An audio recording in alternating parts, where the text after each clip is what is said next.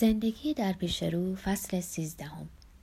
ساعت پنج بود و دیگه داشتم به خونه برمیگشتم که زن موبوری رو دیدم که مینیش رو در پیاده رو درست زیر تابلوی توقف ممنوع پارک می‌کرد.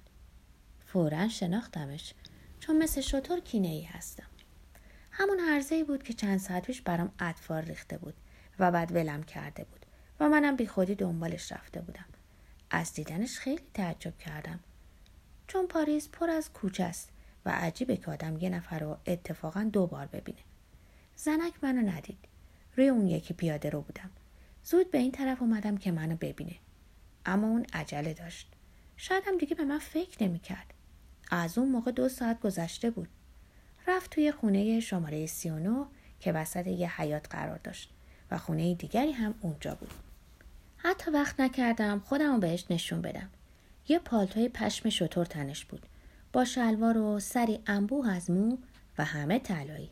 دست کم تا پنج متریش بوی عطر می اومد.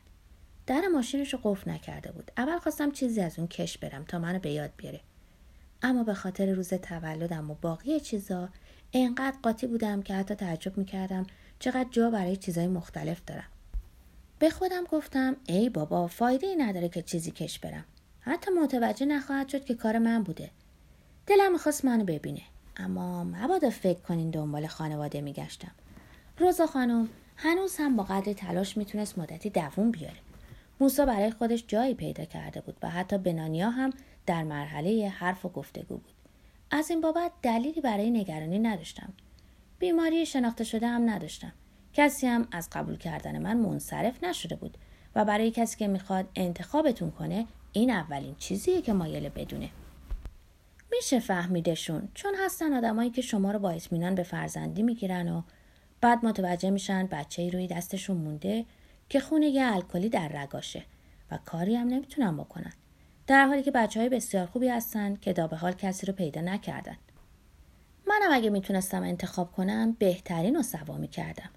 نه یه زن جهود پیر رو که داشت زه می‌زد و هر وقت به اون حال میدیدمش دردم میومد و حوض می‌کردم بمیرم. اگه روزا خانم ماده سگ بود تا حالا خلاصش کرده بودن. اما آدما با سگا مهربونترن تا با آدما و نباید گذاشت بدون زرج کشیدن بمیرن. اینا رو براتون میگم تا خیال نکنین که نادین خانم رو که اسمش بعد دستگیرم شد به این دلیل دنبال می‌کردم که روزا خانم بتونه آسوده بمیره.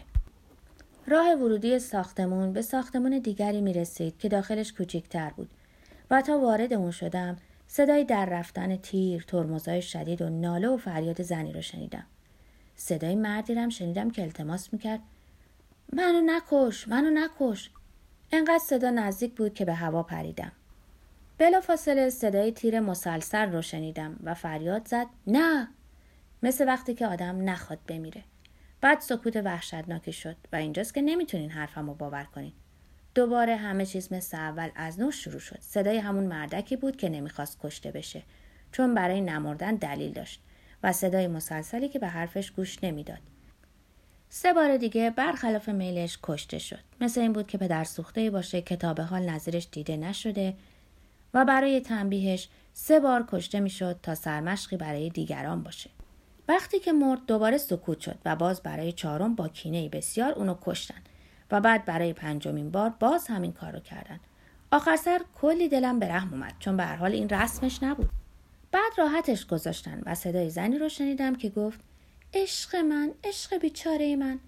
اما با صدای آنچنان غم زده و با احساساتی آنچنان از دل که مات و متحیر موندم و اصلا هم معنیش رو نمیفهمیدم.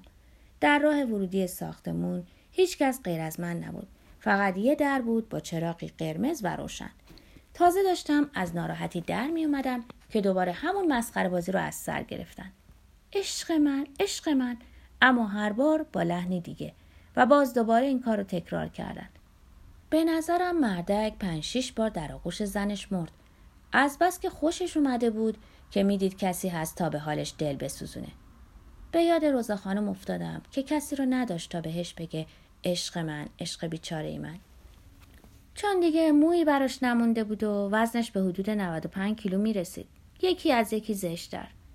در این موقع زن ساکت ماند و بعد فریادی از روی ناامیدی کشید که من با شنیدن اون با عجله رفتم به طرف در و یه سره رفتم تو گندش بزنن یه جور سینما بود فقط تمام تصویرها عقب عقبکی می‌رفتن وقتی رفتم تو زن روی پرده روی جنازه مرد افتاده بود و مرد داشت جوم می‌کند بعد زنک بلند شد اما چپکی. همه کاراش رو هم عقبکی می‌کرد.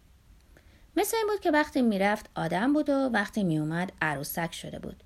بعد پرده تاریک و چراغ روشن شد. زنکی که منو ول کرده بود وسط اتاق جلوی همه سندلی ها و روبروی یک میکروفون نشسته بود. وقتی همه جا روشن شد منو دید. در اون گوشه کنارا چهار پنج تا مرد بودن اما مسلح نبودن. حتما با دهن بازم قیافه احمقانه پیدا کرده بودم. چون داشتن یه جوری نگام می‌کردن. زن مطلعی منو شناخت و یه لبخند گنده تحویلم داد و این کار روحیم کمی تقویت کرد. فراموشم نکرده بود. ایوا این که دوست منه. البته اصلا با هم دوست نبودیم اما حوصله جر بست نداشتم. به طرفم آمد و به آرتور نگاه کرد. اما می‌دونستم که این من بودم که توجهش رو جلب کرده بودم. گاهی از کار زنا خندم می‌گیره. این چیه؟ این چتر کهنه که بهش لباس پوشوندم. با این لباس چه بامزه شده؟ مثل بوت شده. دوستته؟ فکر می‌کنید من احمقم یا چی چی؟ این دوستم نیست چتره. آرتور رو گرفت و وانمود کرد داره نگاش می‌کنه. بقیه هم همینطور. وقتی بچه رو به فرزندی قبول می‌کنند اول از همه نمی‌خوان احمق باشه. یعنی بچه که یهو تصمیم گرفته باشه وسط راه بیسته و براش هم فرق نکنه که در اطرافش چی میگذره. بچه اینطوری حتما پدر مادر معیوبی داره که نمی‌دونن با او چه کنن. وقتی بچه ده ساله مثل من رفتارش مثل 15 ساله ها باشه از مدرسه بیرونش می‌کنن و میگن دچار اختلال شده. با این صورت سبز رنگش خیلی خوشگله. چرا صورتش رو سبز کردی؟ انقدر بوی خوش می‌داد که منو به یاد روزا خانم انداخت. از بس که با اون تفاوت داشت. این صورت نیست. یه تیکه کهنه است. ما حق نداریم صورت بسازیم. یعنی چی حق نداریم چشمای آبی شاد و تقریبا مهربونی داشت. کمی مقابل آرتور خم شده بود. اما این کارش به خاطر من بود. من عربم و صورت در مذهب ما قدقنه می‌خوای بگی صورتی رو نشون دادن؟ این کار خدا رو میرنجونه نگاهی به من انداخت که معنی به خصوصی نمی‌داد اما دیدم که براش جالبم چند سال داری؟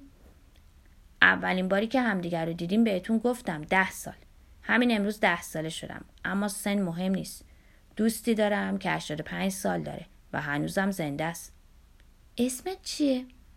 قبلا اینو ازم پرسیدین مومو بعد باید کارش رو از سر می گرفت برام تعریف کرد که اسم اونجا اتاق دوبلاژه.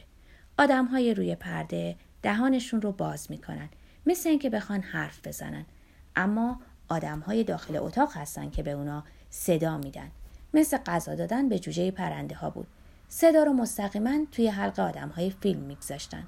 وقتی بار اول کار درست در نمی اومد و صدا در موقع مناسب وارد دهانشون نمی‌شد باید کار را از نو شروع می‌کردن. و اینجا بود که جالب می‌شد. همه چیز به عقب برمیگشت. مرده ها زنده می‌شدن و عقب عقبکی سر جاشون برمیگشتن. روی یه دکمه فشار می آوردن و همه چیز دور می‌شد. اتومبیل ها عقب عقبکی می‌رفتن و سگا هم عقبکی میدویدن. خونه هایی که فرو ریخته و تل خاکی شده بودن دوباره جمع می شدن و با یه حرکت جلوی چشم آدم از نو ساخته می شدن.